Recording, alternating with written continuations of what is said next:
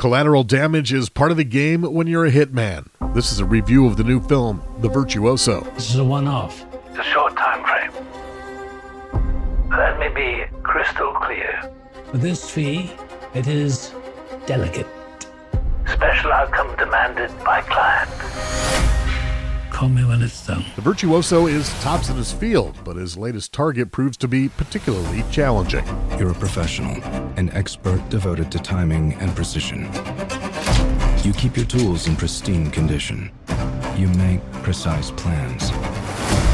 There's always events you can't control. Director and co-writer Nick Stagliano has the pieces of what should be a taut edge of your seat, who's the bad guy and how many of them are there thriller, but just can't get them together.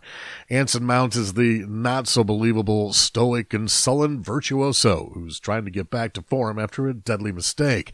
Recent Academy Award winner Anthony Hopkins phones it in for his role as the mentor, the guy trying to talk his longtime employee off the ledge, while giving him a mysterious assignment in a small town where we meet the waitress played efficiently by Abbie Cornish. And like I said, the pieces are there. The mysterious characters that include the deputy, the loner, handsome Johnny, and Johnny's girl. There's the spooky settings and so many unknowns, perfect for twists and turns.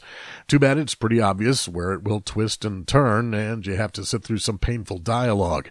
Also, someone really needed to be more aggressive in the editing room.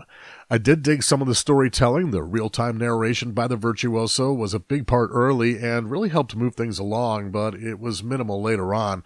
Also, a few of those twists and turns were pretty good when you got there. And when you put it all together, I give the Virtuoso three stars out of five on the Rob rating scale. You can target the Virtuoso now in theaters and most video on demand platforms. I'm Rob LaFrenz, and I'll see you at the concession stand.